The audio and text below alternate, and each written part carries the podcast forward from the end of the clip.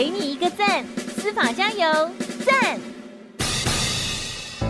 来进行今天的司法加油站，邀请所有的空中朋友一同来为司法加油，说声赞。我们在现场邀请到的呢是司法院少年级家事厅徐淑芬徐法官。Hello，法官您好。呃，主持人好，大家好。好，今天邀请到法官呢，要来跟家跟大家来聊一聊有关于家事事件法哦。首先，就请法官简单的帮大家介绍一下家事事件法，好不好？嗯，好的。家庭啊，一直以来都是呃我们国家最重要的社会组成单元之一，而且担负着多元重大的责任。那我国的亲属法，它历经社会变迁，已经从传统伦常秩序跟家庭价值为本的传统法规范，现在转变为以尊重个人自主、促进性别平等，还有维护子女最佳利益为依归的现代法的规范。嗯。对，那所以这也连带影响传统的伦常的价值观跟相对应的家庭权力结构，跟家庭内部的决策定定，还有纷争解决这些机制哦。那家庭决策不再是由父或是夫来垄断，而是改由夫妻或是父母来协议为原则。嗯，这样才能够尊重家庭自治，还有家庭的隐私。对，那当家庭内的纷争解决机制没有办法使用的时候，这时候才会有法院介入去处理家庭事务，嗯，哦，那由于家事事件的本质啊，都与家庭成员共同生活衍生的冲突有关。那我先跟大家稍微介绍一下家事事件啊，在法律是规定分为呃甲乙丙丁戊这五类。哦、对，那每一个类别有简单的说明，像甲类的话，就是确认。定婚姻无效啊，婚姻关系存在不存在？哦、还有确认亲子关系、收养关系存在不存在的事件。嗯、那乙类的话呢，比较明呃，大家比较知悉的，可能有离婚的事件。嗯、对，那丙类的话，就是牵涉到一些呃钱的损害赔偿啊，或是夫妻财产的分配这种事件。嗯嗯，还有包括继承的回复啊、遗产分割这些跟钱有关的事件。OK，那再来就是丁类的事件，丁类事件比较属于一个国家公益的保护的性质啊，像监宣、辅宣、辅助宣告事件、监护宣告、辅助宣告事件啊，还有儿童的这些保护安置事件。嗯对，那最还有民事保护令。那第五类事件就是比较明显的是未成年子女的权利义务行使负担事件。那从刚刚的讲解可以知道说，这些都是跟家庭的这种生活的冲突啊，还有没有办法无呃和谐相处有关哦。嗯。而且我们也知道说，这些法律上权利义务的纷争啊，往往都伴随有情感上的纠葛。嗯，那对于牵涉其中的未成年子女啊，父母父母之间的冲突，还有对立的强度，对子女的身心发展会造成非常大的影响，而且往往会比父母之间本身的事件还要更为危险。嗯，对。那所以为了期待当事人可以根本去解决他们之间的困难，然后呢，协助他们两个透过争讼以外的程序来和平的处理。彼此的旗舰，而且要避免说未来还要陆续的再起纷争呢、啊，而且还要保护未成年子女的最佳利益。所以啊，我们就是呃，在十一年前有开始施行的家事事件法，会特别重视法院的调解制度，采取调解前置主义，然后还有未成年保护未成年子女的保护的原则哦。嗯，那关于什么是调解前置呢？等一下我会再为各位多做说明。好。所以呢，相对的这个整个家庭可能发生的大大小小的事情，都在这个家事事件法当中很多层面的去探讨到嘛，哈。然后，所以就是要请法官再更深入的帮我们谈一谈有关于家事事件法的特色到底是什么嘞？嗯，好的哦。那第一个，它就是专业处理。所以呢，家事事件是由少年及家事法院或是各地方法院的家事庭的法官来处理。那处理家事事件的法官。程序监理人、家事调解委员这些人员都要有具别具备那个性别平等的意识，嗯，然后他要了解全控的议题、多元文化，嗯、还有处理家事事件相关的知识，这些专业素养。嗯哼哼，那第二个是程序不公开，那是为了要保护家庭的隐私还有名誉，所以家事事件开庭的时候，我们是不可以去法院旁听的哦。哦，对，然后再来就是调解前置跟合并，嗯、因为家事事件它常常与感情啊、亲情啊牵扯不清，所以如果当事人可以自己理性和平的处理的话，会比法院裁判还好。好。嗯，所以啊，我们呃家事事件法是规定说，原则上家事事件都应该要先经过法院去调解哦，然后。之后呢，进如果真的进入了诉讼或非讼程序，法官还是可以再去移付调解。哦，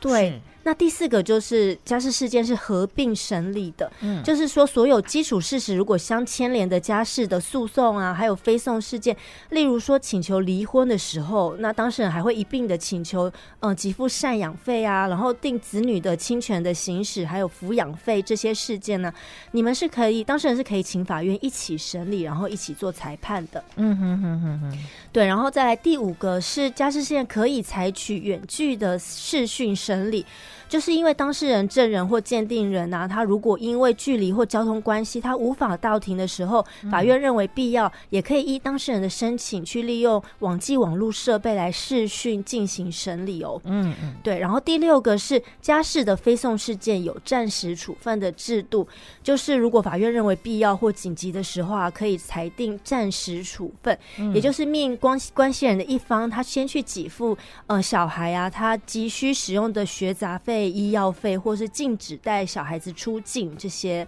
类别，然后第七个有履行劝告跟调查的呃制度，也就是说家事事件的债权人呢、他如果取得执行名义，那所谓执行名义就是本案的确定裁判，然后和解笔录跟调解笔录这些，那你除了可以去请求法院帮你强制执行这个法院的裁判主文。以外，那你也可以申请法院去调查，诶、欸，那这个债务人他有没有主动去依照这些确定裁判还有和调解的笔录去履行他的义务啊？然后也可以请法院去劝告这个债务人他去履行他这些债务。嗯嗯嗯嗯。那最后一个就是家事事件的裁判呢、啊，他有强制执行，他是有特别规定的。那例如说像抚养费请求权，他在强制执行的时候是可以暂免缴执行费的，然后由执行所得去扣还。那定期。或分期给付的家庭生活费用啊，抚养费、赡养费，如果一期没有全部履行的话，那后面呢、啊、还没有到期的部分，也可以去申请强制执行哦，而且可以申请法院命债务人要按期履行。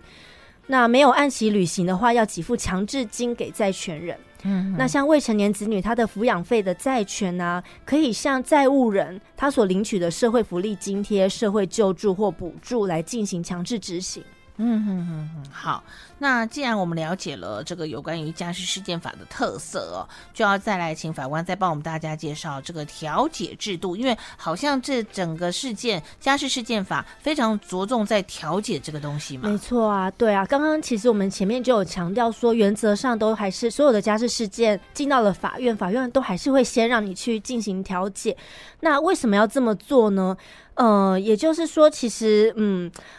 呃，我们是希望说，这个当事人之间，他要以子女的最佳利益为本位，而且他离婚夫妻，你还是可以作为一个合作的父母，继续去合作照顾这个子女嘛。那所以我们在法院调解的过程，我们会运用一些专业的。家事调解委员、社工人员呐、啊，或是其他的服呃适当的人员陪同，还有程序监理人、家事调查官、地方政府驻法院的家事服务中心，可以去提供呃亲职教育、心理咨商，还有个别亲职教育辅导这些不同专业领域的资源呢、啊，去合力协力合作，来促进调调解程序的顺利进行哦。是，对，那所以呢，呃，从司法院有推动一些这个。嗯，精进家事调解业务的计划啊，嗯、所以在这个二零二一年的时候啊，一审法院的调解成立率已经到达了百分之六十二点一八哦。那像台湾高雄少年及家事专业法院，它更高达了八成。哇，这么高、啊！对对，所以所以我们就是很努力的去推动这个业务。其实透过这个家事调解的话、啊，其实。同时啊，就是你也可以，我们也可以观察到说，这个一审法院家事事件，嗯，它的新收的案件也呈现下呃下降的趋势。也就是说，如果我们有好好的把家事调解这个事务做好的话，那未来会持续发生的一些诉讼跟非讼案件也会减少。哦，对，哇哦，那所以呢，我们就是嗯。呃落实尽量去落实家事事件法是调解成呃前置还有促进合意的原则，也要促进父母去形成共识为我们的首要目标哦。嗯，哇哦，所以啊，嗯、这样子就是说，对家事事件当事人啊，还有他的未成年子女来说啊，或许会比更多的省级制度更具实益，因为我们家事事件有些案件是可以打到三审，如果是诉讼案件的话，那如果我们不要。彻底的，就是执行这个家事调解的话，就不用这么多的审级制度了，可以彻底的解决纷争。哦，这真的很重要哎，哦，而且竟然可以到达八成，我相信不是不能沟通，而是少了一个平台，或是找了一个专业的人当中间的调解者嘛，是不是？错。那如果大家都心平气和，好好坐下来谈，很多事情其实不一定要到诉讼这个程序嘛。没错。哇，那这样真的很棒哎，可以再请法官帮我们介绍一下。司法院最近就这个法院的家事调解业务有所谓的精进内容哦，怎么样来精进它嘞？对啊，因为这个家事事件，它的处理的结果啊，嗯、对未成年子女的影响是非常的深远而且广泛的。对，对那为了维护未成年子女的最佳利益啊，还有使法院的家事调解业务可以很顺畅的去运行，那所以我们是认为说，尽量去推动，就是法院它要去组成这个专业的行政团队，嗯，还有建立的管理机制，也就是借由院长啊去督导这个行政团队，那法官呢也。会实质的去参与，然后随时的去呃追踪，然后了解这个调解案件的进行的进度还有内容。是，对，那这对于提升家事调解业务啊，都是有很关键的帮助哦。嗯，嗯，嗯，此外啊，我们还会建议法院呢、啊、要连接，因为呃那个各行政机关。各县市政府，他在法院里面都有设置一个家事服务中心的资源。是，那所以其实当事人他到了法院，他就可以去，包括家事调解案件，还有其他的家事诉讼跟非讼事件啊，都可以去使用这个。呃，驻法院的家事服务中心的资源哦，嗯、那这些家事服务中心啊，他们也会定期去开办一些亲子跟亲职的教育课程。嗯、哼哼哼对，那然后我们也会去洽商各地的律师工会哦，然后去鼓励律师尽量去参与家事事件相关的专业训练，或是司法院举办的研讨会。哦、那我们也是期待说要改变律师传统的这些诉讼观念，嗯、也就是说，呃，尽量。不要再嗯、呃、坚持当事人两造的一些对立的状况，然后不要去加深他们彼此去争讼或是争吵的情况。嗯，对，然后所以我们会将一个合作的父母的概念，还有呢，律师他也是要合作法院，然后来促进。家事调解，让律师他们心中也有一个合作律师的观念。嗯哼哼哼哼。所以呢，他在这个调解程序当中啊，也就会去尽量去帮忙这个当事人啊，他来进行调解，然后才会兼顾到未成年子女最佳利益的保障哦。那所以呢，嗯、我们也有持续去推动这些呃家事调解啊的业务，去举办家事调解分区座谈会，嗯、然后呢，家事调解的学术跟实务研讨会，而且。而且我们也都会去定期的去试导，也就是说去每个法院，然后去查看他们有没有按照我们刚刚说的这些。呃，计划的内容还有目标啊，然后去推动他们法院的家事调解业务。嗯，我觉得这真的很好哎、让这样整个的家事这种东西哦，不但不是只有说一定要走到撕破脸呐、或者是到这个法庭在诉讼的时候攻防的这样的状态嘛，哈，能够好好坐下来谈，用比较呃温和的方式，同样能够解决问题，就实在太棒了。不过呢，这个家事的调解制度哈，跟希望能够往调解方。向的去进行，也算是一个比较国际的趋势，是不是？没错，没错。嗯，对。那所以啊，因为家事事件它近年来的一些发展趋势啊，会影响每一个家庭，还有每一位国民非常久远，而且。深远，嗯，对啊，那所以法院他处理的适不适当啊，其实也会直接关系这个社会的进步跟和谐，对，那还有国家的一些比较平稳的状态，然后可以长治久安，嗯、对啊，那所以像。古谚就有说到说，哎，满招损，谦受益；三人行，有我师；见人善，即思齐。对啊，那所以呢，我们就要不停的透过去了解国外的一些家事案件的施行的现状，跟最新的法制，还有它的制度啊，然后才能够。呃，反观来看，检讨我们自己国家的家事事件的制度啊，是不是有呃与国际的趋势并行？对啊，那所以我们有举办了数场的国际研讨会哦，像是像美国的家庭纷争解决专业法庭。去呃学习他的经验，也就是我们有邀请到了那个美国这个家事纷争专业呃解决法庭的法官，然后他来告诉我们说，诶，这个专业法庭它是怎么去运作它的一些纷争解决的机制。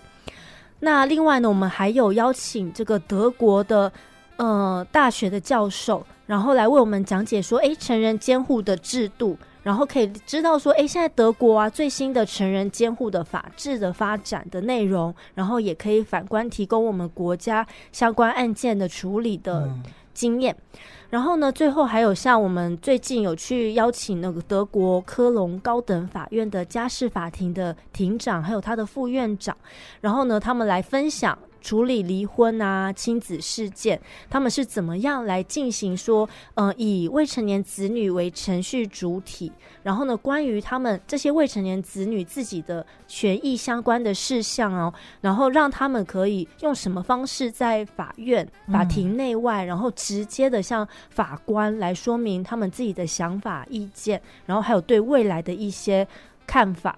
嗯，对，那最这些等等等等的的最新法制啊，都是台湾要借鉴的对象。没错，嗯，嗯，那所以啊，我们呢、啊，就是会未来也会持续的去深化，就是以子女为本位的家事纷争解决制度哦。也就是说，我们所有的家事事件呢、啊，其实纷争虽然会有，但是呢，我们共同的目标就是要以这个子女为我们最重要的对象，对，而且要维护他的。利益为我们最高的原则，嗯，对，然后来去设计所有的法制。那我希望能够建构一个建构一个服务至上啊，然后友善亲民、专业有效率的司法，然后会去保障我们的儿童及少年，还有弱势的家庭，还有家庭成员的权益为我们的宗旨。嗯，然后希望能够打造一个专业、优质而且温暖、富有人性的少家法院或法庭。是对，那这个目标其实。就回到我刚刚讲的，都是要去保障儿童及少年他能够自我的健全成长，还有未来会有一个发展权，